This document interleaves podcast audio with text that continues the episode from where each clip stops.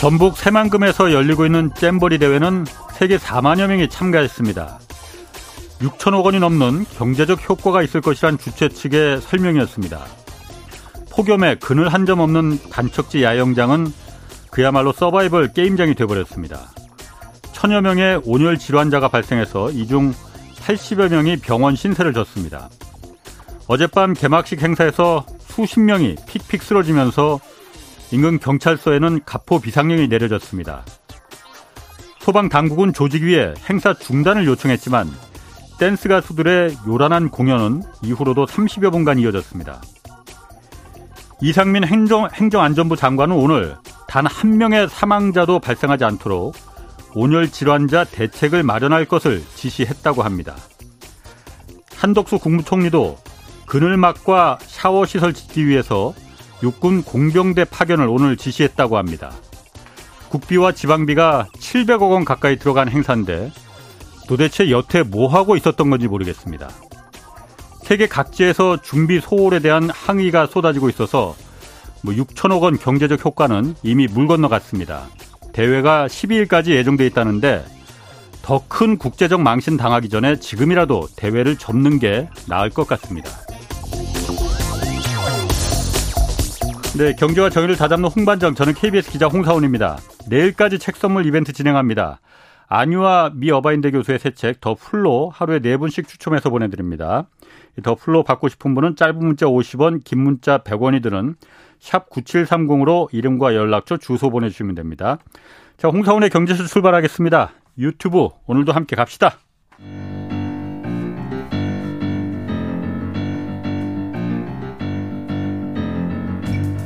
세계 100대 경제학자 가짜 경제 뉴스 감별사 가슴이 뜨거운 경제학자 건국대 최백은 교수의 이게 경제다.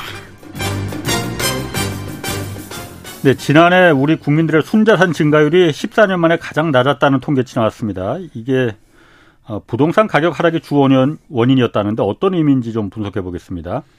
최백은 건국대 경제학과 교수 나오셨습니다. 안녕하세요. 네, 안녕하세요.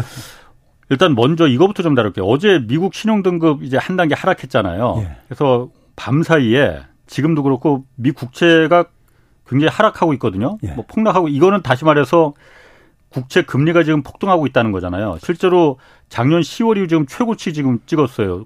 10년물 국채 같은 경우에. 예. 이게 그러면은 국채 가격이 이렇게 하락한다는 거는 미국 신용등급 강등했으니까 당연히 하락하는 건데 어, 2011년도에도 한 번 강등한 적이 있었는데 예. 그때는 오히려 안전자산으로 몰리면서 미 국채 가격이 막 더 올라갔거든요. 예. 그때하고는 완전히 반대네 지금요. 그렇죠. 어 저는 어그 오늘 이 어. 문제를 저기 홍 기자님이 꺼내는 거 보고서는 네. 예, 굉장히 기자로서의 촉이 좀 살아계시구나 하는 걸 느꼈습니다. 그거 하나 버, 믿고 버텼죠 지금. 예. 그거 하나 믿고. 어. 근데 예, 어. 이번에 피치사가 이렇게 강등한 것과 관련해 가지고요. 예. 어, 시청자들이 좀 주목을 해야 될 것은 뭐냐면은 네. 미국의 미국은 있잖아요. 어, 미국이 좀 미국에서 저는 이제 그 경제사를 공부했기 때문에 네. 미국사를 조금 그래도 일반 사람보다 아는 편에 속한다고 생각하는데 네. 미국은 월가하고 워싱턴하고 네. 그다음에 학계하고가 이게 그 콜라보가 잘 되는 데입니다. 어, 특히 국가 이익을 어, 위해서는요. 그렇지. 국가 이익을 위해서는 한 목소리로 내는. 아, 예. 그러니까 미국의 경제학자들, 우리나라의 경제학자들은 그러니까 자본에 무슨 국적 있냐 이런 얘기들 흔히 하고 그러는데 음. 미국 경제학자들은 안 그렇습니다. 음. 미국 이익이 철저하게 언론인들도 마찬가지잖아요. 예. 미국의 예. 언론인들 보게 되면요. 아. 그랬을 때 보게 되면 이제 피치사가 신용 등급 강등하고 나서 네. 한번 그 저기 저 반응들이 외신을 통해서 들어올 텐데 어. 학자 뭐 크루그만을 비롯해 가지고 네. 그 다음에 이제 월가를 대표하는 그러니까 이제 그 JP 모간에 다이먼 저기 저 어, 해가지고 네. 그다음에 제니 옐런도 옐런. 그렇고 어. 그다음에 뭐 하여간 월가의 네. 출신들조차도 많은 전문가들이 어. 이구동성으로 발작 증세를 일으키고 있습니다. 반응이 굉장히 격하더라고요. 네, 발작 증세를 어. 일으키고 있죠. 네. 여기에 여기에 모든 게 담겨 있습니다. 사실은요. 아 그게? 예. 뭐 뭐가 담겨 있어요? 아 그러니까 이게 지금 어. 뭐냐면요. 네. 일반 사람들은 지금 모르겠지만은 저같이 통계를 금융 통계를 음. 계속 추적해 온 사람들이 볼 때는. 지금 이번에 이제 그러니까 사실 연준이 금리 인상을 보게 되면요. 작년 3월 달부터 올리기 시작을 해가지고 예. 지금 상당 구간이 5.5까지 가 있잖아요. 예. 이 상당 구간이 이제 우리가 흔히 금융위기 직전하고 우리가 비교해 볼때 예. 금융위기 직전이 상단 구간이 상당 그 당시에는 상단 구간이라는 게 없었죠. 구간이 아니었었기 음. 때문에 5.25 있었습니다. 예. 그러니까 절대 수준도 굉장히 0.25 높은 상황이죠. 음. 그리고 그 당시에는 1%부터 최저 금리가 1%까지 내려갔다가 4.25% 포인트를 인상을 했던 거예요. 예. 근데 이번엔 0.25에서 5.5까지 올렸으니까 음.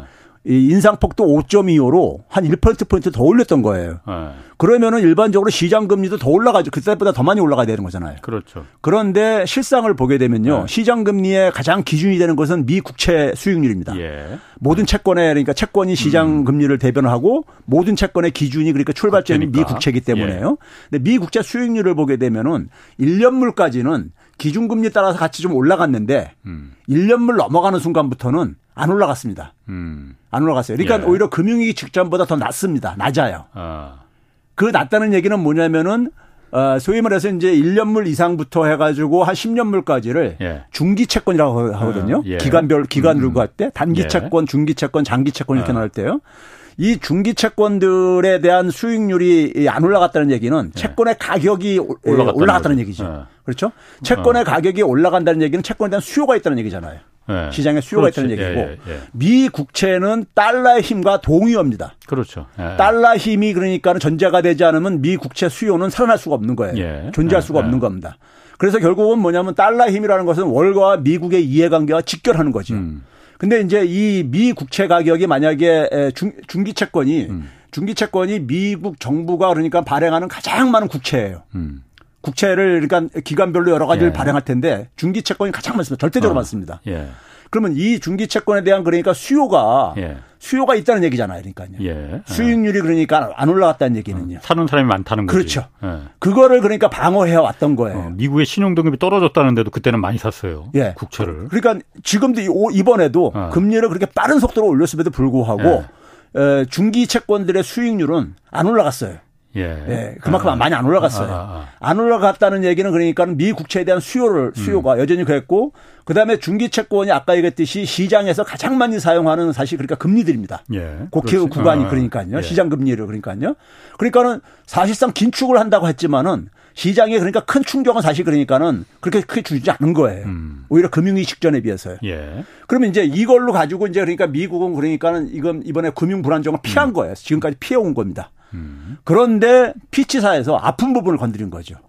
피치, 피치, 피치가 니네들, 니네들 그러니까는 이 그 국채에 대한 지금 그 이 미국 정부의 정치권의 네. 행태를 보니까는 네. 도대체 이거 신뢰가 안 간다. 예. 아니 이렇게 간 거야니까요.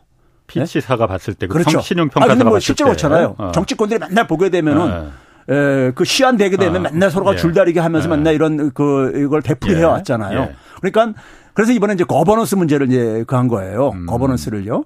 그러니까 이제 그런 점에서 어 너희들 못 믿겠다. 예. 예? 그리고 이제 실제로 보게 되면요. 미 국채에 대한 이자 부담이 음. 미국 정부의 이자 부담이 급증하고 있습니다. 그렇죠. 지금 뭐 급증하고 국, 있어요. 미국 국방비의 두 배가 넘는다고 그러던데 지금 그러니까 이자가. 상반기가 6월 달까지가 집계가 돼 있는데 예. 이자 부담이 6월 달까지요. 올해 상반기가 작년 상반기에 비해서 한 300, 한 10억 달러 음. 정도 음. 이자만 증가했어요. 음. 이자 이자 비용만 증가한 예. 게요. 어. 그러니까 상당히 이제 이자 부담이 빠르게 증가를 하고 있는데 여기다가 그러니까 이게 채권의 수익률이 올라가게 되면은 더 이제 부담이 될 수밖에 없는 거잖아요. 내야 되는 거지. 문제는 네. 뭐냐면은 작년에 아까 이제 홍 기자님이 10월 달에 네. 국채 파동이 있었잖아요. 그렇지. 예. 국채 파동이요. 그 당시 이제 4.25%까지 올라갔었습니다. 10년물 기준으로요. 예. 근데 이번에 지금 문제는 오늘 보니까 하이킥처럼 4.16을 네. 넘어서고 있더라고요. 예, 예. 하여튼 그러니까 빠르게 올라가고 있죠. 굉장히 예. 빠르게 예, 그러니까. 지붕 뚫고 하이킥처럼 올라가고 예. 있는데 그러니까 이게 이제 국채 가격이 폭락하는 거잖아요. 그렇죠. 그러니까 올해 2월 말 3월 초에도 그러니까 국채 가격이 4%를 뚫, 뚫, 뚫으면서 음. 그러면서 은행위기가 터졌던 거예요. 예. 작년 같은 경우는 국채 유동성 파동이 터졌죠. 음. 그러니까 뭐냐면 국채 가격이 폭락했던 거잖아요. 작년에요. 예, 그렇지. 예, 국채 가격이 폭락하게 되면은 수익률이 올라가고 국채 가격이 폭락하게 예. 되면은 특히 장기 채권들이 폭락하게 되면은 장기채 투자자들이 굉장히 많단 말이에요. 장기채 투자한 투자자들. 예, 예를 들어서 뭐 생명보험회사라든가 아. 연기금이라든가 예. 이런 데들이 이제 투자를 하는 게 음. 있잖아요. 예, 예, 예. 그 자산 손실이 생기죠. 그렇지. 국채 가격이 폭락했으니까. 예, 그걸 또 담보로 해 가지고 어. 담보로 해 가지고 또 이제 이 그 고수익 투자를 하고 그러거든요. 음. 그러면 이제 뭐냐면 담보를 더 채우라고 이제 요구를 하거든요. 예. 그러니까 그래서 그게 이제 시장에서 뭐냐면 그러니까 이제 국채가 더 던지게 되고 네. 던지게 되면서 그러니까 국채 가격이 더 떨어지게 떨어지, 되고 그렇지. 그런 악순환 고리가 만들어졌던 예. 거예요. 그게 이제 에, 전주 증상이 나타났던 것이 영국의 국채가 먼저 터졌었었죠. 그랬지 먼저. 예. 그리고 네. 나서 10월 중순에 이제 미국 국채가 10월 초순에 이제 예. 연이어서 터졌었었죠. 예. 예. 그러니까 국채 유동성 파동의 기본적인 게 뭐냐면은 미 국채가 그러니까는 인기 없는 상품이 돼버린 거예요. 그 예. 당시에요. 예. 그러니까 국채가 폭락한 거잖아요. 예. 그러니까 유동성 문제가 터진다는 얘기는 굉장히 중요한 의미입니다. 미 국채는 전 교과서에서 네. 가장 안전자산의 대명사로 되어 있습니다. 그렇죠. 안전자산이라는 건 뭐냐면 언제든지 현금화할 수 있는 자산을 의미하는 것이고 그다음에 손실을 그러니까 피할 수 있는 자산을 얘기를 하는 겁니다. 음. 그런데 가격이 폭락했으니까는 손실도 많이 받고 그다음에 가격이 폭락하니까 사람들이 안 살려고 그래. 예. 그러니까 이게 현금화가 안 되죠. 이런 문제가 터졌던 거예요. 작년 10월 달에요. 음, 예. 그리고 나서 이게 좀 이제 가라앉았죠. 예. 가라앉았었는데 지금 이번에 그러니까 10월 달 지금 수준을 지금 거의 지금 근접해 가면서 지금 이렇게 치고 아. 올라가고 있는 거예요. 예. 그러니까 미국에서 볼 때는 월가에서 봤을 때는 3월 달 정도 올라갔을 때는 연준이 그러니까 소위 말해서 돈 풀어 가지고 예. 미 국채를 그러니까 액면 가격으로 담보로 해서 돈 빌려 주겠다. 이런 식으로 이제 그걸 수습했는데 사실 뭐 말도 안 되는 거였지만 어쨌든 돈으로 막았어 그냥. 예, 수습했는데 이번에는 뭐냐면은 작년 10월과 같은 상황이 예. 지금 될 가능성이 있는 거예요. 음, 지금 상황이 국채 가격이 폭락을 그렇지, 하면서 그렇지, 그렇지. 네, 폭락하면서 국채 잔뜩 갖고 있는 기관 투자자나 뭐 은행이나 이런 있을 테니까. 더군다나 이게 뭐냐면 중기 장기 채권들이 예. 가장 많이들 갖고 있거든요. 그렇죠. 그러니까 예. 이걸 갖고 있는 사람들이 엄청난 손실을 볼 수밖에 없거든요. 예, 예. 사실 지금도 지금도 뭐냐면 미 국채 발행한 액면 가격 어, 대비 시장 가격이 음. 더저 내려가 있습니다. 예. 그래서 손실을 좀 많이 여전히 아직 회복이 안 돼 있어요. 근데 이게 작년 10월 달에 그러니까 이게 가장 최대치까지 벌어졌었죠. 예. 그래가지고 그게 이제 유동, 어, 국채 파동으로 이제 일어났던 건데 음. 이게 지금 그러니까 다시 재현될 가능성이 있는 것이고 그게 끔찍한 거죠. 그럼 은행이나 금융기관들 몇 개 망할 수도 있겠네 그러면요. 이거는 그러니까는 네. 그 광범위한 이게 사태를 일으킬 수 있죠. 여러분 아. 이게 담보물로서도 많이 아. 운용을 하거든요. 담보물로도. 아. 예. 미 국채는 그러니까 최고의 담보물이거든요. 아. 그러니까 이 장기 채권을 음. 시장에서 가장 많이 보유하고 있고 이게 그러니까 자산 손실이 생긴다는 것은 음. 광범위한 투자가들한테 영향을 미칠 수밖에 없는 거예요. 이게요. 네? 그런 점에서 어 이게 금융시장에 그러니까 이건 연준이 개입해서 한다는 것은 결국은 다 달러 찍어서 사주는 수밖에 없는 건데 지금 그럴 수는 없는 거잖아요. 작년 6월 달부터 긴축한다고 해가지고 그렇죠. 오히려 오히려 그러니까 네. 팔고 앉아 있는데 그렇죠. 그럼 이게 엉망진창이 돼 버리는 거죠. 그러면은 제가 궁금한 게 아까 말씀하시기를 미국은 언론과 월가와 행정과 네. 끈끈하게 뭉쳐 있다고 했잖아요. 네. 피치는 어쨌든 신용 평가사잖아요. 네. 끈끈하게 뭉쳐 있는데 왜 얘는 갑자기 신용 등급을 그럼 이 중요한 시기에 하락을 시켜버린 거예요? 제가 볼 때는요. 네. 제가 제가 제가 볼 때는 우리 금융위기 이후에요. 네. 신용 평가사들 평가회사들이 네. 엄청난 그러니까는 이 손해배상 손실도 있고 그랬었습니다. 아, 네? 제 역할을 못했다고? 어, 저기 일종의, 그러니까 일종의 사기 사기 어, 짓을 그, 같이 했었으니까는. 어, 예, 예. 그리고 지금 뭐냐면요, 시장이 지금 뭐냐면은 제가 이제 그런 표현을 쓰는데 에, 소위 말해서 연준의 금리 인상은 네. 조만간에 종료되고 사실상 네. 종료되고 네. 그다음에 뭐냐면 연준이 그러니까 돈 푸는 걸로 네. 다시 방향을 전환할 것이다 예. 하는 이런 집단 체면을 음, 집단 체면에 걸려 있어요 시장들이요. 시장이 요구를 계속 하고 있죠 지금. 그렇죠. 어. 이제 그러니까 계속해서 그러니까 그동안 돈을 엄청 풀어가지고 예. 이 거품을 만들어놨는데 예. 거품을 거둘 생각은 안 하고 음, 예. 이것을 예. 계속해서 편승을 해가지고 시장이 집단적으로 예. 자기 자기 위안을 삼고 있, 어, 왔던 거죠. 근데 이게 사실은 정상이 아닌 거죠. 그렇지. 실체를 들여다보면 이게 이게 부채 모래성이거든요. 근데 이거 이거를 그러니까는 여기에 그러니까 뭐냐면 피치가 볼 때는 지금 뭐 보니까 수치상으로 어. 지금 미국 정부가 지금 국채를 엄청 쏟아내고 앉아 있거든요. 음. 쏟아내고 있는데 이게 지금 그러니까 어 정상이 아니라는 거죠, 지금요. 볼 때. 그러니까 여기서 이제 누가 먼저 발 빼냐. 여기에 제가 볼 때 이제 불을 당긴 게 피치인 거죠. 피치가 예. 소송 당할까봐. 아니 뭐 그런 그런 어. 걸 등등 해가지고. 아니, 그럴 수도 있어요. 예. 아니 그러면은 아까 말씀하신 대로 기자의 촉이 있다고 하셨잖아요, 저보고. 예. 제 촉을 한 번만 더 좀 발휘를 해볼게요. 어, 2011년 그 미국의 신용등급이 강등됐을 때하고 지금은 차이점이 예. 그때는 그때도 부채한도 협상이 오바마 행정부가 끝, 끝까지 이틀 전에 타결되고 막 그랬잖아요. 예. 타결되기 전에 그러니까 신용등급이 미국의 신용등급이 강등됐거든요. 예, 맞습니다. 지금은 타결 이미 끝났잖아. 예. 박수 치고 악수하고 예. 만세했잖아요. 예. 끝나고 나서 지금 신용등급을 하락시킨 거잖아요. 그때하고 다른 거는 그때는 미국 국채를 어쨌든 간에 발행하면은 팔 때가 많았잖아요. 그렇죠. 중국도 사주고 그렇죠. 일본도 사주고 그렇죠. 한국도 좀 사주고 그렇죠. 지금은 팔 데가 없잖아요. 예. 발행을 해도 예. 그러니까는 국채 어 이거 국채를 발행해도 지금 팔 데가 없네. 예. 이래서 피치도 신용등급을 강등시키고 예. 그래서 지금도 국채 가격이 가장 안전 자산이니까 오히려 올라가 올라가야 되는데 가치가 그때도 올라갔어요 실제로 2011년은 예. 지금은 그런데 팔 데가 없으니 그러니까 폭락하는 거 아니에요. 예. 그러니까 수급 구조가 예. 그 당시만 하더라도 안정적이었죠. 예, 예. 수요가 탄탄했었죠. 예, 예. 연준도 그러니까 그 당시에 양적 하나가 안 끝났을 때였고요. 예. 예, 이렇게 양적 하나라는 게 돈 찍어가지고 그 예. 매입하는데 주로 국채를 많이 매입을 했으니까요. 그리고 중국도 그 당시에는 그러니까 한참 사주기 시작한 그렇지. 때였었어요. 그런 그런 상황 속에서 소위 말해서 미 그다음에 미 국제 차이가 좋았으니까 미 국제 발행량이 아, 지금보다 훨씬 더 적기도 했었고 아하, 그러니까 예. 수급 구조가 예. 그 당시에는 그런 안정적이었죠. 음. 그러니까 미국의 힘이 그러니까 아직까지 남아 있을 텐데 그러고 나서 10년이 지난 지금에 와서는 그때보다도 더 많이 엄청나게 지금 발행한 거 아니에요. 팬데믹 그렇죠. 상황 속에서도요. 예, 예, 그러니까 이게 이제 그러니까 사실은 너무 너무 미국이 남용을 한 거죠. 예. 달러 힘을 남용을 해가지고 했는데, 예. 근데 사실은 2021년도부터 중국이 발을 빼기 시작하고 예. 있거든요. 그리고 연준을 거기다가 뭐냐면은 2020년 6월 달부터 긴축한다고 음. 또 처리하고 앉아 있고 연준이 사주지도 못하고 예. 미국 거기다가 뭐냐면 미 국채 가격이 1985년 이후에 처음으로 시장 가격이 시장 아. 가치가 아. 액면 가격 밑으로 떨어지면서 아. 아. 시장에 그러니까 플레이어들 기관 투자가들 이런 사람들이 미 국채를 또 안 사줘요. 음. 자기들이 손실 볼까봐. 예. 그래서 이 부분을 안정시키려면 결국은 뭐냐면 어, 이 중장기 채권들의 수익률이 수익률이 안 올라가져야 되는데 안 올라가지는 그걸 막아, 막았던 음, 거예요. 음. 그리고 집단 체면으로 그러니까 결국은 연준이 돈을 풀지 않겠느냐 이런 식으로요. 그랬는데 이게 지금 피치사가 뒤통수한테 친 거죠 지금요. 칠 수밖에 없는 게 한계 상황에 그렇죠. 사실은 사실은 그런데 그걸 네. 전부 다 쉬쉬하면서 네. 쉬쉬하면서 그냥 그냥 그러니까는 이게 저기 이번에도 그냥 굴러가자 네. 이런 분위기가 집단적으로 지금 그러니까 자기 최면들을 해, 걸어, 걸어왔었던 거죠. 그럼 이번에 그 신용등급 강등시킨 게뭐 예.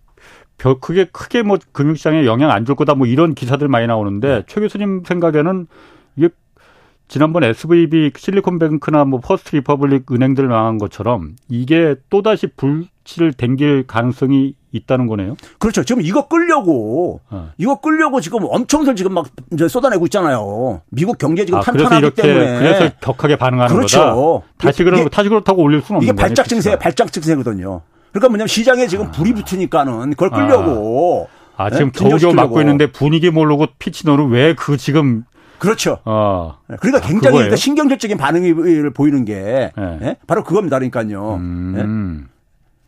네? 아, 그런 의미가 있다. 그러면 이게 이제 뭐냐면 시장의 투자자들은 네. 시장의 투자자들은 굉장히 민감한 돈에 민감한 투자자들은 예. 이거 뭔가 이게 이상하게 돌아가고 앉아 있는 것 같다. 예. 이런 느낌이 이제 오는 거죠. 서나한 느낌들이 오는 거죠. 그러게. 예. 어, 그럼 앞으로 은행들의 어떤 금융 미국 금융기관들의 지금 실제로 그러니까 장기 국채 금리는 좀 막 폭등하고 있으니까 이게 어떤 영향을 미칠지 또 우리한테는 어떤 영향으로 올지 이거 그러니까 이게 단순한 은행 문제가 아니라요. 예. 은행 문제는 사실 그러니까 우리가 뭐냐면 자금이 인출되면서 음. 소위 말해서 그걸로 막을 수 있는 자기들 보유 자산의 가치가 떨어져 가지고 예. 그래서 이제 이제 생긴 건데 이번에 이거는 뭐냐면 은행뿐만 아니라 은행들이 그러니까 자, 음. 보유하고 있는 국채 가치 하락은 연준이 메꿔주기로 했어요. 그러니까 지난번 예. 3월달 조치로요. 음. 근데 뭐냐면 여기에는 아까 했듯이 연기금이라든가 생명보험회사라든가 굉장히 다양한 투자자들이 음. 미 국채 장기 투자를 그러니까는 투자를 해갖고 그걸 담보로 해가지고 음. 담보로 해서 그러니까는 고위험 투자를 많이 하고 있다고요. 예, 해왔다고요. 예, 예, 그러니까 이 미 국채라는 것은 그냥 단순한 상품이 아니에요.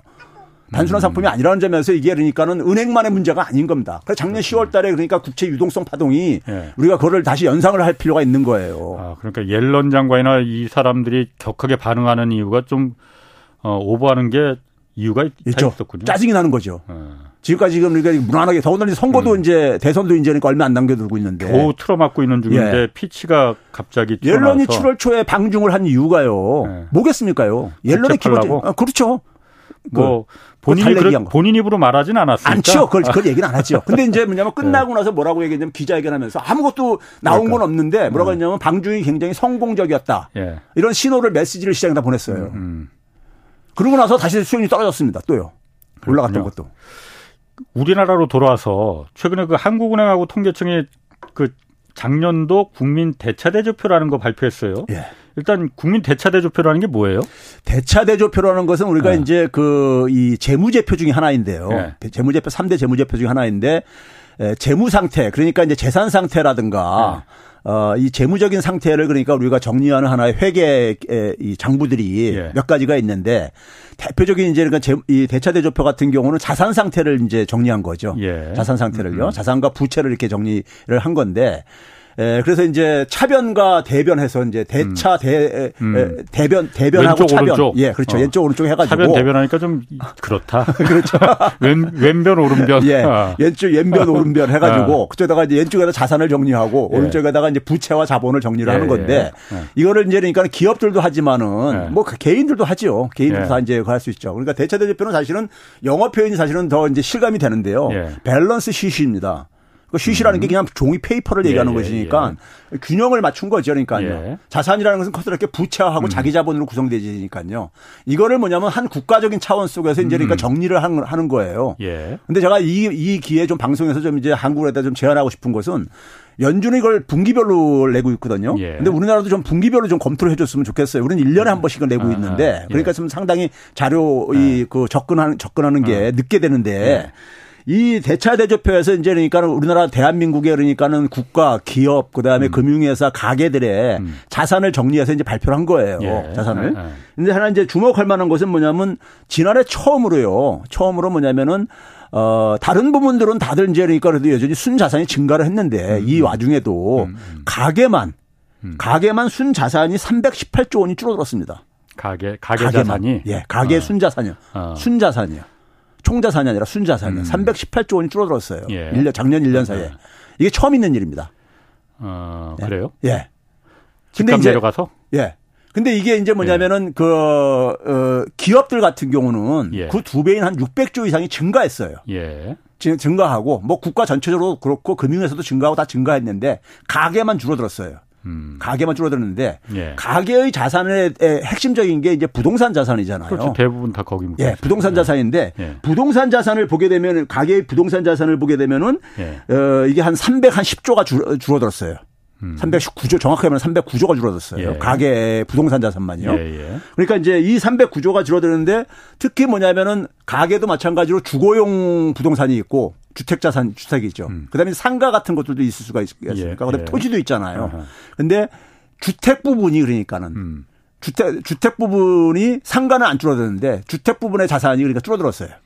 집값 내려갔으니까 당연히 줄어들었을 아, 근데 이게 처음이라니까요. 아. 외환위기 때도 안 줄어들었었어요. 그래요? 왜 그러냐면요. 이게요. 네. 이게 왜 그러냐면 집이 1년 사이에 많은 집을 짓잖아요. 예, 예, 예. 네? 그러니까 절대적인 양이 그러니까 증가했기 때문에 네. 웬만하면 다 증가를 합니다. 음. 가격이 떨어지더라도. 떨어지더라도 공급되는 양이 많았으니까. 총량은 그러니까 예, 예. 증가할 수가 예, 예 있는 예. 거니까요. 예. 그러니까 떨어진다는 이게 가격이 떨어진다는 이 가치가 떨어진다는 것은 가벼운 일이 아닌 겁니다. 어. 그렇죠? 1년 동안 많이 주택 짓잖아요. 네? 주택 어. 분양하고요. 했기 때문에 총량이 줄어들긴 쉽지가 않아요. 그래서 음. 외환위기나 금융위기 때도 안 줄어들었었어요. 음. 주택 이 자산 예. 자산량은 아, 아. 총량이기 때문에. 어. 예. 근데 이번에 그러니까 이게 줄어들었다는 얘기입니다. 한 310조 정도가 그러니까 부동산 자산에서요. 그럼 가게. 집값이 워낙 많이 떨어져서 그런 거예요? 아니면 공급량이 좀 부족해서 그런 거예요? 이게 이제 그러니까는 토지 자산도 많이 떨어졌어요. 네, 네. 토지는 그러니까 양이 일정하니까는 그렇지. 일정하니까 떨어지는 게 그러니까 이해가 음. 갈수 있어요. 예, 예. 근데 주택 자산도 어. 한 75조 정도가 줄어들었어요. 예. 주택 자산도 어, 주거용 어 주택 자산도 예. 가계. 예. 그러니까 이 얘기는 뭐냐면 결국 총량이 줄어 증가했는데도 떨어졌다는 얘기는 가격이 많이 떨어졌다는 얘기죠. 음, 공급량도 하여튼 그렇게 많이 빠지진 않았었는데도 불구하고 그러니까 네. 그 자산이 줄었다는 거는 그만큼 집값이 확 빠졌다 이거죠. 그렇죠. 어. 근데 이게 이제 그러니까 우리가 처음 있는 현상이라는 거죠. 예. 처음 있는 현상이라는 예. 점에서 이게 우리가 좀 주목이 주목을 해야 되는 것인데. 예.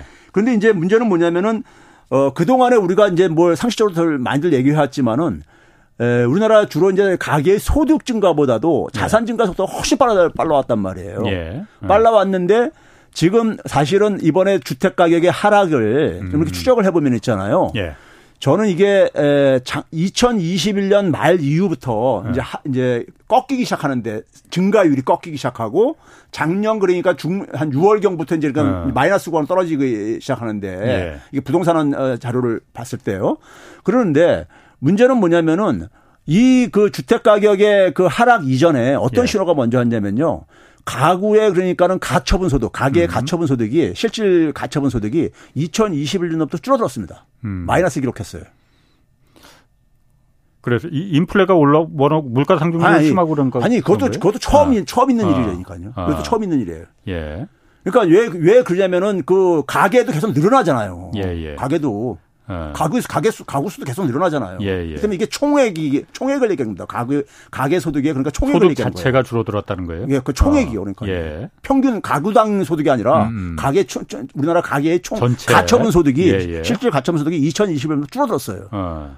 그러니까 지금 뭐냐면 소득이 줄어들기 시작한 게 먼저 진행이 되고 그다음에 자산이 줄어든 거예요. 예. 자산이 소득하고 자산이 줄어들면 가계에 남는 게 뭐가 있습니까? 그렇죠? 네. 그러면 이게 이제 그러니까 이게 이게 그러니까 가계 가 그래서 이게 경제 경제 그러니까 빚을 줄여주는 건 아니잖아요, 근데. 아, 네? 그러니까 네. 이게 가계는 그러니까 경제적으로 경제 심리적으로 예. 경제 심리적으로 굉장히 그러니까는 우울해질 수밖에 없는 거죠. 예. 침체에 올 예. 수밖에 없는 거죠. 예. 그 작년에 그러니까 가계 어떤 이 후퇴라는 것은 자연스러운 결과물이었었다. 예. 소득의 소득이 하락하고 음. 자산 가치가 하락하는 상황 속에서 가계는 굉장히 우울할 수밖에 없는 거죠. 예. 근데 이, 이 현상이, 이 현상을 제가 이제 그래서 음. 그동안에 전문가들이 이걸 비교를 안 해봤는데 예. 90년대 초부터 이제 그러니까 일본에서 음. 부동산 거품이 꺼지기 시작하잖아요. 예. 90년 3분기에 그러니까는 주택가격 상승률이 정점을 찍고 나서 떨어지기 시작합니다. 일본이요, 음, 음, 그러니까요. 예. 근데 그거를 이제 그 당시하고 우리 지금 이제 그러니까 이, 하고 20년 말부터 음. 해가지고 이렇게 비교를 해보게 되면요. 예. 보게 되면 거의 같이 움직입니다. 음. 지금요.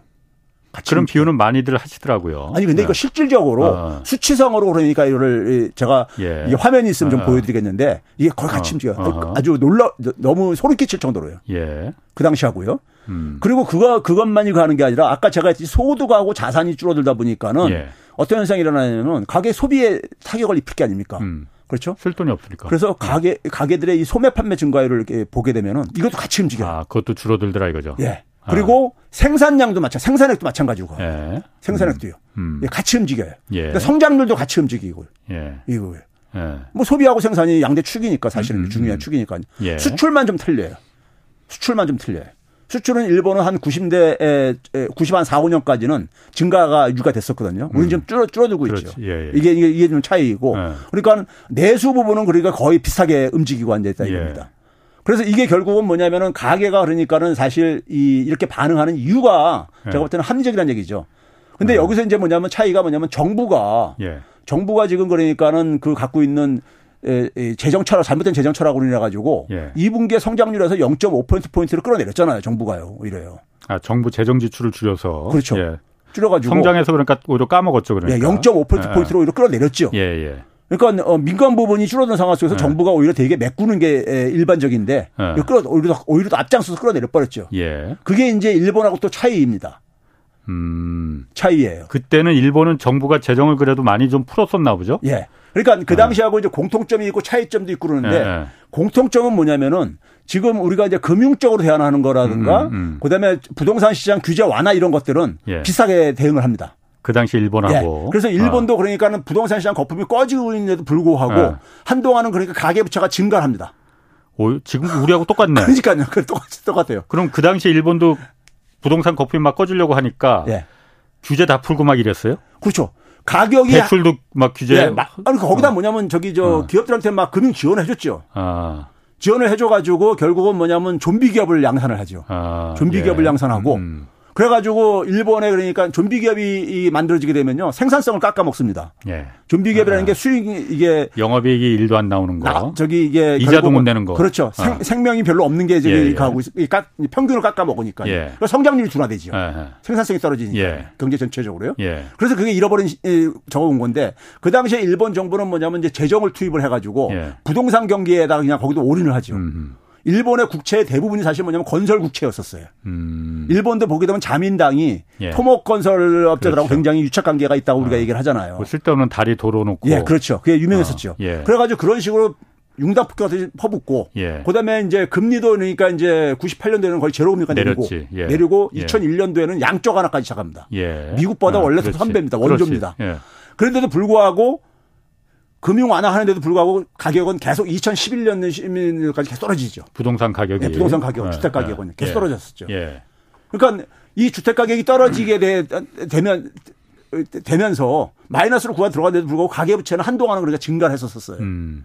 왜 그러냐면 가게들도 80년대 그러니까 그이 이 부동산이 막 좋았을 때그 음. 그 경험과 추억들이 있을 게 아닙니까? 예. 그래서 이게 그러니까 이렇게 장기적으로도 이게 하락할 줄 몰랐지. 그러니까 음. 이제 뛰어든 거죠. 빚내서 더 샀고. 예. 지금 우리 우리 사회에서도 아. 지금 그런 분들이 있잖아요, 사실은요. 예. 예. 아. 이게 지금 그러니까 결국은 우리 사회도 그냥 부동산 시장 불패론이라는 이게 말도 안 되는 논리, 이게 논리적으로 말이 안 되는 얘기거든요. 시장에서 뭐. 불패라는 건 존재할 수가 없는 거거든요. 뭐 말이 된다고 보는 사람도 있으니까. 아니죠. 어, 부동산 시장 불패라는 예. 것은 부동산 가격이 계속 올라가셔야 되면 되는 어, 어, 건데 어. 그건 이론적으로 성립이 안 돼요. 아, 이론적으로. 어쨌든 그 부분은 조금 이따 좀 반론을 하고. 예, 그렇게 예, 그렇게 예. 했을 때 그랬을 예. 때 이제 이게 그러니까 일본도 마찬가지로 그런 아. 게 있을 게 아닙니까? 일본도 예. 고도 성장기에 계속해서 부동산 가격이 올라갔었으니까요. 예, 그러니까 그렇지. 처음에는 그러니까는 가계 부채를 늘리면서 거기 아. 참여를 합니다. 했다가. 예, 참여를 아. 하고 정부도 정, 정부는 그러니까 통화 정책과 음. 재정 정책으로 다 그러니까 지원을 해주고 그러는데도 부동 주택 가격은 20년 동안 계속 떨어집니다. 그렇지. 버블이 터지면서 계속 떨어져요. 예, 한 번도 멈추지 않고 계속 떨어져 떨어져 들어갑니다. 계속 왕 양쪽 완화를 하고 돈 푸는데도 계속 부동산 계속 계속 떨어졌어요. 한 20년간 떨어졌습니다. 예, 예, 예. 예. 어. 그럼 그 상황의 초기 모습이 지금 우리하고 우리, 굉장히 흡사한 점이 많더라 이거예요. 지금이 예. 아 그런데 사실 우리는 작년까지는 이제 가계 자산에서 부동산 가격이 가치가 내려가면서 가계 순자산이 떨어졌다고 하지만은 지금 다시 집값도 오르기 시작했다 뭐 이런 보도들 많이 나고 실제로 집값이 좀 올랐잖아요. 제가 지금 주택 가격 저거를 변화율을 얘기하는 거는요. 네. 일본도 마찬가지고 전국 음. 주택 가격의 저겁니다. 음, 서울만이 우리, 아니고 우리나라 도 전국은 예. 아직도 하락하고 있습니다. 그렇지. 예, 예. 그러니까 일부 어. 지역에 예. 지금 가고 있는 것이지 예. 전국적으로 가격은 여전히 하락하고 있습니다. 예. 예. 그러면은 그렇게 되면은 한국 우리나라 같은 경우도 지금 음. 사실 그러면은 그 일본의 전철을 밟는다면은 일본은 사실 그때도 도쿄가 가장 높았지만은 궁극적으로 도쿄도 다 떨어졌잖아요. 그렇죠. 우리도 그럼 그럴 거라는 거예요, 그러면은? 어, 근데 저는 그렇게 생각해요. 예. 주택을 그러니까 주택 가격이 지금 이제 그러니까 우리가 예, 주택 시장 살리기 위해 가지고 예. 온갖 지금 저기 저 조치를 취하고 있고 음. 한국의 금통위원 일부들은 그러니까 표면상으로 어쨌든 간에 거기다 불만도 내, 표출하고 있고 예. 가계부채 지금 저기 저 이걸 해야 되는데 예. 부동산 시장 규제 완화해 가지고 예. 오히려 그러니까 이게 지금 주택담보대출도 늘고 있고 지금 그런 상황으로 지금 되고 있잖아요. 그렇죠. 그래서 볼멘 소리들 나오고 있는데 네. 일부 금융위원들이 금통위원들이 근데 지금 이 상황이 속에서 지금 이제 온갖 지금 이제 그 남아 있는 예. 남아 있는 수단들 다 동원할 거라고요. 동원 동원할 거라고 정부는 수단이 더 남아 있어요 지금. 아, 그러니까 뭐 이제 이제 해봤자 이제 그러니까 결국은 이제 그 이 뭐 양도세 같은 거라든가. 음. 예? 그다음에 이제 남아 있는 거 별로 거의 없는 거 없을 것 같은데 이제. 아 그러니까요. 근데 예, 이제 예. 문제는 뭐냐면 저기 저 이게 더 상황이 지금 예. 이제 음. 거대니까지만 남아 있는 게 음. 한두 개 정도 남아 있다고 얘기를 합니다. 예. 그럼 이제 그걸 다 플러스 때도 보게 됐어도 이게 예, 마이너스 이게 저 하락하는 게 안 꺾이게 되면은 음. 안 꺾이게 되면 지난번 에 한 번 얘기했지만은 시장이 예. 시장이 공포에 갑니다. 예. 더군다나 뭐냐면은 아. 수요자가 수요가 고갈돼 가고 있거든요. 소득이 없는데 소득이 그러니까요. 떨어지는데. 바로 그겁니다. 그러니까요. 네. 그러니까 지금 뭐냐면은 어 일부 일부층들이 네. 실수요자들이 그나마 그러니까는 그 정부가 지원하는 금융 지원 이 네. 힘입어 가지고 뛰어드는 사람들이 일부 있지만은 이게 제한적 제한적일 수밖에 없다는 거죠. 음. 제한적일 수밖에 없다는 거죠. 결국은 뭐냐면은 어 돈이 있는 사람들이 뛰어들어야 되는데 돈이 음. 있는 사람들은 결국 뭐냐면 주택 가격이 상승할 거라는 전망이 있어야 들어 들어옵니다. 그런 걸 투기 수요라고 부르죠. 그렇죠. 투기 수요가 붙어야만이 집값이 본격 대세 상승으로 가는 거죠. 그렇죠. 근데 그 사람들은 뭐냐면 주택 가격이 상승한다는 투자 수익이 기대가 돼야지만 네, 들어오거든요. 네. 네. 우리 사회 돈은 굉장히 많으니까는. 그렇지. 근데 그게 네. 아무렇게나 들어오지 않습니다. 예. 아무렇게나. 음. 그럼 그런 상황이 그러니까는 지금 어 전제가 되려면은 뭐 빚을 지원해 줄 테니까는 빚을 동원해 가지고 어 주택 매입에 뛰어들어라. 이게 그러니까 이게 맞아 떨어져야 되거든요. 지금까지처럼요. 예, 예, 예. 근데 지금 음. 그걸 그럴 만한 지금 충이 수요층이 거의 음. 소진돼 버렸다 이겁니다. 네? 뭐 일각에서는 그렇게도 얘기합니다. 지금 집값 물론 수도권 같은 경우에 지금 상승하고 있는 게 다시 꺾이고 올라가고 있는 게 말하신 대로 그 집값이 올라가는 건 진짜 집값이 대세 상승을 하려면은 실수요자들로는 절대로 이게 집값이 안 올라가거든요. 투기 수요가 거기 네. 광풍이 투기 바람이 불어야 되는 거거든요. 네. 근데 지금 실수요자들이 집 값 집을 이제 구매해서 올리는 거는 그동안 그야말로 다주택자들이 이참에 마지막 기회라고 해서 다 푸는 거 아니냐. 이런 그 분석들도 있거든요. 그게 이제 거의 막바지에 다다랐다. 왜냐 정부가 이제 더 이상 내놓을 카드가 그렇게 딱히 있지는 않으니 여기서 정말 더 계속 끌고 집값이 끌고 올라가는 올라가는 걸 이어가려면 뭔가 내놓을 당근이 있어야 되는데 당근이 이제 부족하더라 이거거든요. 그러니까요. 제가 이제 에, 음. 처음에 이 주택 가치가 음. 주택 가치가 그러니까 지난해 처음으로 이게 예. 처음으로 마이너스로 돌아섰다는 것을 예. 이 의미를 좀 그러니까 의미를 하셔야 돼요. 예. 그러니까 아까 얘기했듯이 이게 이게 순가격이 아니라 예. 총액이 그러니까는 줄어들었다는 예. 얘기거든요. 예. 그럼 이런 일은 그러니까 처음 있는 일이에요. 외환위기 때도 없을 테니까요. 외환위기 때도 올랐어 이게요. 그러면 이제 그런 음. 상황 속에서 아무리 돈이 있는 투기 세력들이라도 사람들이 돈에 대해서는 굉장히 민감하다. 그 예. 그 위험을 그러니까는 자기가 끌어올리고 자기가 이제 북치고 이제 그래가지고 끌어올리는 것이 뭔가 그러니까 이게 근거가 있어야지 이게 그걸 하지. 예. 이게 저거나 집단적으로 움직여야 되거든요. 음, 음. 집단적으로.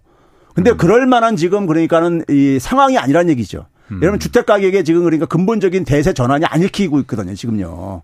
네, 근본적인 대세 전환이라는 게. 근본적인 대세 전환이라는 거는 어쨌든 투기 수요가 붙어야 되고 그 투기 수요를 받쳐주려면은 소득이 좀 있어서. 그렇죠. 그 투기 수요를 누군가 받아줄 사람이 있어야 된다. 그렇죠. 근데 어쨌든 뭐 그러면 이론적으로 맞는데 뭐 지금 유튜브 댓글에도 그런 분들 많이 나와요. 그 두 분 다 우물한 개구리라고 시장은 부동산 시장은 그렇게 작동하지는 않는다라는 분들도 있는데 뭐 모르겠습니다. 어쨌든 지금 그런데 정부의 정책은 말로는 그러니까 집값이 내려가야 된다라고 원희룡 장관도 계속 말을 합니다. 그리고 이창용 한은 총재도 지금 가계부채 100% 넘는 거 이거 매우 위험하다. 80%까지 줄여야 된다라고 말은 그렇게 하는데 정부가 내놓는 정책들은 하나같이 전부 다 집값을 끌어올리고 가계부채를 늘리는 방향으로 지금 가고 있잖아요. 그러면은 저는 사실 이해는 가거든요.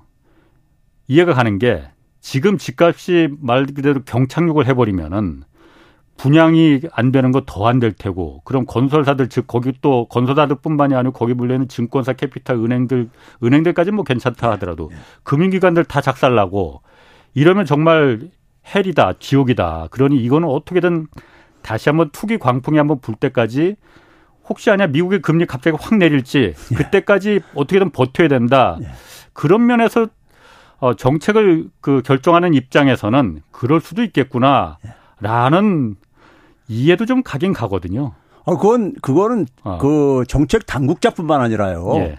우리나라 국민들의 상당수가 음. 사실은 그러니까 부동산 투기에 대해서 부정적으로 다들 평가들을 하면서도 예. 하면서도 많은 사람들은요. 이 소위 말해서 이 부채 모래성이 예. 무너지는 것에 대해서 예. 사실 그러니까는 그 이 소위 말해서 주택 소유하고 있는 분들은 예. 복잡한 감정들을 갖고 있죠. 물론 그렇죠. 예. 아. 왜 그러냐면은 예. 지금 뭐 소득이 그러니까는 소득과 일자리가 제대로 보장이 아. 안 되는 상황 속에서 유일하게 기댈 때가 지금 이거거든요. 예. 부동산 자산이거든요. 그러니까는 이게 그러니까 떨어지지 않기를 바라는 이 심리가 집단적인 심리가 그러니까 굉장히 음. 형성돼 있고 지난 그러니까 한 30년 이상 동안에 예. 30년 이상 동안에 이게 지금 이렇게 이게 굴러온 거다 보니까는 예, 예. 여기에 굉장히 많은 그러니까는 경제적인 이권들이 그러니까 소위 말하는 진짜 부동산 카르텔이 형성돼 있어요. 예. 부동산 카르텔이. 어. 그러니까 아까 홍 기자님이 얘기했듯이 이게 그러니까 무너지게 되게 되면은 무너지게 되면 엄청난 충격이 올 수밖에 없는 거죠. 예. 근데 이건 음. 어떻게 보면 우리가 자초한 거예요. 자초한 그렇죠. 거예요. 그렇죠. 예, 자초한 거예요. 계속해서 네. 눈덩이로 굴려온 거 아닙니까? 네. 눈덩이로 그 자사... 굴려왔는데 어. 굴려왔는데 이게 그러니까는 제가 아까 모두에 얘기하는 게 음. 뭐냐면 처음으로 이게 수십조가 그러니까 어쨌든 가치가 하락을 했다 이겁니다. 주택 음. 주택 가치가 예, 예. 예? 주택 가치가요. 그게 이제 시작이라 이거죠. 그렇죠. 일본처럼 가는 걸 막을 수 없다. 그렇죠. 음. 아니 그러니까 일본 그러면 금리 인하로 바뀌게 되면 살아날 것이다 한다면 일본이 왜 안 살아났습니까?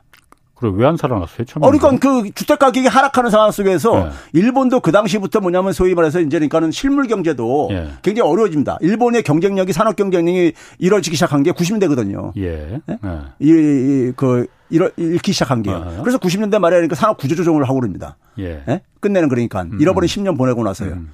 예? 그러면 이제 그런 상황에서 그러니까 결국은 뭐냐면은 어그 당시 일본 음. 일본이 우리보다 훨씬 더도 어, 산업에 그러니까는 이 산업은 기반은 건강했었지 오히려 더요. 음. 예, 일본은 예, 예. 사이즈가 크니까요. 예, 예. 근데 지금 우리는 굉장히 지금 산업도 굉장히 위기 상황으로 그렇지, 내몰리고 있거든요. 그렇지. 산업마저도 일본하고 더 안 좋은 게 산업마저도 우리는 수출도 안 되고 지금 7월 달에요. 7월 달 무역 실적이 나왔잖아요. 예. 7월 달에 수출액이 2018년보다 더 적습니다. 음, 2018년보다? 예. 아. 뭐 반도체도 아, 반, 뭐 그렇고 그러니까 반도체 뭐. 빼고 아, 해도 아, 아, 그래 그거 빼고 반도체 빼고 14개 품목을 해더라도 아, 예. 마찬가지로 하고 음. 특히 이것을 주도하고 있는 게 우리나라는 지금 우리나라는 옆에 나라는 대만하고 차이가 예. 대기업 중심이잖아요. 수출의 역군이 대기업이잖아요. 우리는 그렇죠. 예. 근데 대기업이 수출 감소가 주도를 하고 있습니다. 중소기업 중견기업이 아니라. 음. 이거 뭐 저기 저 발표가 된 거니까 통계가 예. 예? 쉽게들 다 찾을 수 있으니까 한번 예. 봐보세요. 대기업의 그러니까 수출 감소가 2018년 이전 수로 돌아갔어요. 그렇죠. 네. 하긴 저는 삼성전자나 SK 하이닉스가 적자 나고 이런 거 처음 보는 것 같아. 그러니까 이게 반도체만이 아니라니까요. 네. 우리나라 지금 보게 되면 그동안에 유일하게 했던 게 자동차하고 음. 2차 전지였는데 예. 2차 전지는 그러니까 소위 말해 성장적이 저 이 미래 성장 산업인데 예. 이게 수출에서 차지하는 규모는 크지 않습니다. 1.7% 정도뿐이 안 돼요. 예. 7월 기준으로. 근데 예. 7월 달부터 이것도 그러니까 마이너스로 돌아갔습니다. 어. 마이너스로요. 그러니까 예. 자동차만 지금 그러니까 유일하게 지금 가고 있는 거예요. 예. 그러니까 나머지 그러니까 우리나라의 주력 산업들이 제조업들인데 예. 제조업들이 그러니까 이게 다 이게 대기업들의 주력 사업들입니다. 음. 그러니까 대기업들이 타격을 지금 입고 있는 거예요. 대기업들이요. 음. 우리나라는 대기업 중심의 경제 구조잖아요. 그렇죠, 그렇죠. 예. 근데 대기업에 그러니까는 이 수출 네. 어, 수출액이 2018년 이전으로 돌아갔다니까요. 지금요. 그러니까 일본이 과거에 이 상황에 한국이 지금 초입 상황에서 선택을 그럼 금리를 확 내려서 제로 금리로 내리고 거기서 그 부동산도 살리고 기업들도 투자를 늘리고 이러려고 했는데 그게 안 먹혔더라 결과적으로. 그게 왜 그러겠습니까? 이게 예를 들어서 뭐냐면 돈을 싸게 음. 빌려가지고 자산에 투자했을 때 예. 거기서 수익이 기대돼야지만 하는 거거든요. 예. 그래서 초창기에는 가계부채가 증가했다 그랬잖아요. 음. 증가했는데 별로 이게 별로 큰 효과가 없더라 없다라는 걸 보고서는 그다음부터 가계부채도 줄어들기 시작합니다. 예? 곧 이제 우리도 그러면 그 전철을 밟을 가능성이 크다라고 그렇죠. 보면 된다. 지금 왜 그러냐면은 지금 예를, 예를 들어서 그러니까 과거처럼 빚내 예. 가지고 집을 샀을 때 예. 2018년 19년 이후처럼 이렇게 막 집값이 올라간다는 것이 그한다면 하죠. 누구나가 음. 다 뛰어들죠. 그래서 저도 예전에도 한번 최 교수님하고 말했었지만은 저금리는 선이고 고금리는 악이다. 이 패러다임부터 좀 바꿔야 될것 네. 같아요. 지금은 고금리를 차라리 계속 유지해서 노동소득이 더 그야말로 부를 즐길 늘릴 수 있는 수단이 되는 그 사회가 돼야만이 되는 거지. 저금리로 해서 은행에서 이지머니로 싼 값에 돈 빌려서 부동산 투자하고 뭐 코인에 투자하고 주식에 투자해서 자산 소득이 증가하는 그 사회가 되는 거는 이참에 좀 바꿨으면 좋겠다라는 생각이 좀 들더라고요. 우리 우리 경 이건 뭐 굉장히 아주 바람직하고 원칙적인 음. 얘기인데다가요. 우리가 지난번에 한번 한국처럼 그러니까 선진 국가 중에서 가계 부채가 GDP 대비 100% 넘는 나라가로 예. 호주나 캐나다를 얘기했는데요. 예. 이들 나라하고 우리하고 또 하나 차이가 뭐냐면요. 예. 가계부채 증가율은 예. 가계부채 증가율은 우리가 우리가 좀 높, 은데 예. 소득 증가율은 우리가 이들 나라보다 낮아요. 음. 명목소득 증가율. 아, 그러니까 우리가 그렇지. 굉장히 그렇지, 그렇지. 굉장히 취약하지. 취약한 거예요. 예. 여러 가지로요. 뭐한 가지 더 중요한 얘기 있어갖고 그거는 뭐 거기까지 저도 그거 아는 얘기니까 거기까지 하시고 한국은행이 최근에 예. 나 이거 좀 궁금하더라고요. 갑자기 금융기관들 위기 상황 닥치면 그러니까 미국이 기준금리 올렸을 그날이에요. 이거 예. 발표했거든. 어, 은행하고 은행권하고 비은행권 다 해서 190조 원을 어, 긴급 자금 대출해 주겠다. 그러니까 뱅크런 사태 같은 거 어, 막자는 취지라는데 이게 일상적인 그냥 뭐 예방 차원의 조치인지 아니면 어, 뭔가 좀 뭐 있어서 그런 거야? 이, 이건지 어떤 겁니까? 그러니까 소위 어. 말해서 어. 이제 대출제도 개선을 이제 그랬죠. 예. 지난 한국은행이 예, 27일 날 지난주 예. 27일 날 그러니까 목요일 날 예. 소위 말해서 거시 뭐 비상 거시 경제 금융회의라는 게 있죠. 예. 거기 이제 뭐 관련 단체 기재부 이제 장관부터 해가지고 예. 안보에서 하는데 예. 아침에 열리고 나서 에, 금통위는 이제 사전에 미리 소집을 한 것 같아요. 예. 미리 다 그러니까 저게 아. 그래서 바로 돌아가 가지고 예. 은행회관에서 열렸기 때문에 예. 바로 이제 한국은행 그 옆에 있으니까는 가가지고 이제 금통위원회 열려가지고 아. 대출제도 개선을 발표를 한 거예요. 아. 지금 홍 기자님이 음. 얘기하는 겁니다. 예, 예. 근데 이 대출제도 개선이 처음이 아니에요. 작년 11월 달에도 했었습니다. 1차 있었었어요. 아, 그래? 그때 예. 있어 뭐가 있었나 그때? 아, 작년에 11월달에 예. 그러니까 김진태 사태 있었잖아요. 아 그때? 그때도 그러니까 대출제도 개선을 해가지고 돈 예. 지원했다는 걸 제가 지난번에 얘기, 얘기해가지고 아. 4분기 때 통화량이 확 증가했다는 게 그 얘기입니다. 아, 그, 아, 그게 그것도 그럼 한국은행에서 직접 어, 대출해 준 거예요? 한국은행 아. 그러니까 대출제도 개선이라는 게 대출이라는 게 음. 예, 은행의 은행이잖아요, 예. 중앙은행이요. 예, 예, 예. 근데 그렇지. 그냥 그냥 대출해 주는 게 아니라 담보를 잡고 대출해 주거든요. 물론이지. 근데 예. 담보물이 굉장히 엄격하게 제한돼 있어요. 예. 쉽게 얘기해서 뭐냐면 정부가 정부가 발행한 국채 같은 국채라든가 아. 아니면 자기 자신이 그렇지. 발행한 통화 안정 증권이라든가 예, 이런 것만으로 국한 국한돼 있어요. 금융위기 때 같은 특수한 상황에 MBS 같은 걸 좀 이제 열어, 열어놨던 거예요. 그런데 이거를 그러니까 잠깐만 확장해 주는 거예요. 어. 담보물을요. 담보물의 대상을. 예. 그래서 그것도 이제 작년 같은 경우는 은행으로 가능한 국한시켜 가지고 이제 그랬었었죠. 어. 근데 이번에는 뭐냐면 비은행 것까지 확장한다는 거 아닙니까? 그거를요. 뭐 새마을금고도 다 새마을금고 중앙이라든가 어. 저축은행 중앙이라든가 어. 이런 데를요. 거기도 위험하니까. 아, 그런데 어. 여기는 그러니까 사실은 여기가 만약에 중앙은행에서 자금을 지원해 준다면요.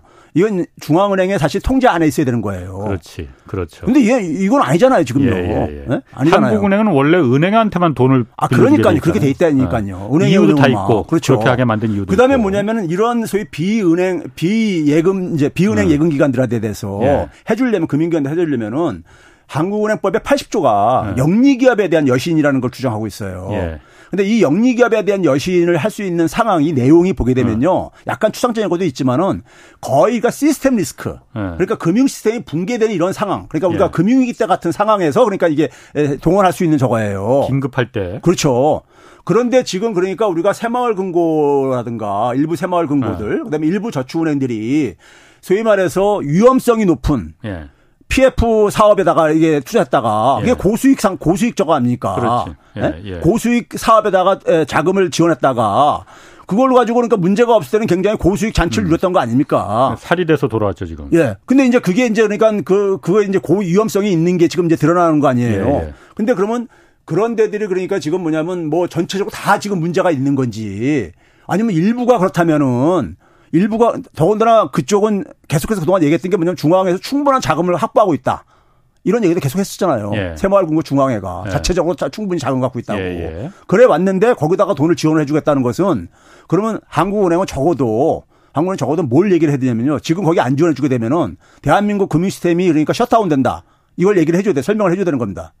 그렇지 않으면은 저는 한국은행법 80조에 저는 걸린다고 생각해요. 지금 그럼 한국의 금융기관들이 그런 상태라는 거예요? 아니 비은행권이나 뭐 이런 데들이? 아니 저, 제가 볼 때는 네. 이게 그러니까 그런 상황은 아니라고 생각해요. 네. 그러니까 미국만 하더라도 그리고 그러면서 이제 뭐냐면 SVB 사태를 그러니까는 아, 실리콘밸리 은행 금융통화위원들이 그러니까 거론을 했어요. 예, 예. 근데 실리콘밸리 은행 같은 경우는 예. 서지고 나서 연준이 조치한 거는요. 예. 연준이 조치한 건 뭐냐면은 은행들이 그 동안에 담보로 갖고 담보로 예. 담보로 자꾸 대출받았던 것들, 예. 그 국채라든가 MBS 같은 경우 정부 보증개 발행한 이것들에 대한 것을 액면 가치로 담보 가치로 받아주고 기간을 좀 연장해 주겠다. 이거였었어요. 그러니까 실제 가치가 아니고 액면가로 예. 뭐 말도 안 되는 거지만 담보물을 확장은 전혀 안 예, 했어요. 예, 예, 예, 더군다나 이거는 은행이죠. 상업은행이잖아요. 예, 예. 상업은행이니까 연준이 갈 수가 있는 거죠. 그런데 지금 이거는 지금 뭐냐면 비은행이잖아요. 지금요. 아, 비은행이고 그리고 나머지 일본 미국도 상업은행 지역 상업은행 음. 같은 경우는 부실화된 것들은 통폐합시켰어요. 원래가 그렇게 하고요. 망하게 놔두고 시스템 리스크가 아닌 이상에는. 어. 예? 그게 그게 원칙인 거거든요. 그럼 한국은행이 지금 비은행권 뭐 보험회사 새마을금고까지 다 이렇게 해준다는 건 왜 그러는 거예요 그러면? 그러니까 이게 그러니까는 그 이 금융시장에 아주 작게 해석한다면은 금융시장에 불안정해지는 거를 예. 원치 않는 거고 예. 원치 않는 거고 만약에 극단적으로 얘기한다면 이거 지원 안 해주게 되면은 예. 대한민국 지금 그러니까 금융 금융 위기가 올 수가 있다. 예. 이거 이거죠 뭐 크게 보면은요. 지금 현재 그 예. 위기에 징후가 있는 건 아니고 그렇죠. 어. 아, 지금, 지금 그러니까 뭐냐면 상황이 내부가 예. 지금 제대로 지금 그러니까는 그 명단도 공개를 안 하고 있잖아요. 물론 그렇죠. 예. 공개 안 하고 있다 예. 보니까는 제가 그래서 항상 하는 게 뭐냐면 금융은 투명성이 굉장히 생명입니다. 아, 예. 네? 그래서 예. 투명하지 않으면은 예. 사람들이 자꾸만 이게 그러니까는 루머가 돌고 그러기 때문에 예, 이거 투명하게 투명하게 이렇게 공개를 하고서는 거기에 맞는 그러니까 처방책을 만드는 게 중요하거든요. 예. 근데 이게 그러니까 투명하지 않고 자기들끼리만 그런 판단을 해가지고 정보를 가지고 음. 네? 그런 대책을 발표했을 때 그러면 사람들은 두 가지를 생각하죠. 하나는 이게 진짜 진짜 심각한가? 네. 네? 한국은행이 돈을 지원할 정도로 지금 심각한 음. 상황인가? 저는 그렇게 의심했어요. 어. 그렇다면은 어. 그렇다면 대한민국 지금 금이 어. 큰일인 거죠. 더군다나 지금 대외적으로도 지금 그러니까 네. 지금 뭐 미국에 지금 이런 상황이 지금 어. 몰려오고 있는 상황이고. 아. 아니 그러면은 시간도 없는데 그러면 그런 비은행권들까지 한국은행이 위험 있을 때 우리가 돈 무제한으로 지원해 주겠다 몇 백조 막 하면은 거기서 뭐 앞으로 부동산 PF나 이런 거 위험 수익 같은 거 아, 뒤에 한국은행 있으니까 우리 할래 이렇게 달려들겠네. 아, 그러니까 말이죠. 그러니까 어. 영리기업에 대해서는 굉장히 아주 제한적으로 가겠다니까요. 아, 지원을요. 그러게. 그러니까 그, 금융 시스템이 셧다운 될 정도의 상황이 아니면은 지원 못 하게 됐단 말이에요. 알 거기까지 거기까지 하셔야겠어 오늘. 도덕적 네. 회의가 생기죠. 네. 최백운 건국대 교수였습니다. 고맙습니다. 네, 감사합니다. 홍사원의 경제쇼였습니다.